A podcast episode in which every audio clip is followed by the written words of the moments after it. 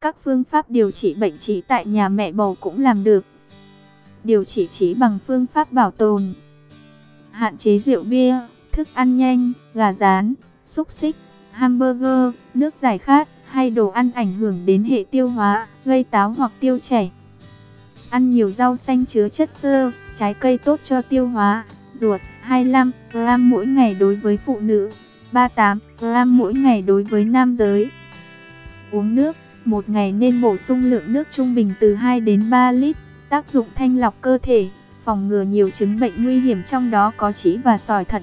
Nếu bạn không biết cách ước lượng thì hãy uống ít nhất 8 ly nước mỗi ngày.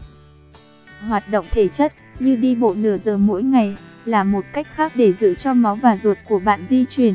Đây cũng là cách nhiều mẹ bầu áp dụng để giảm cũng như phòng tránh trĩ.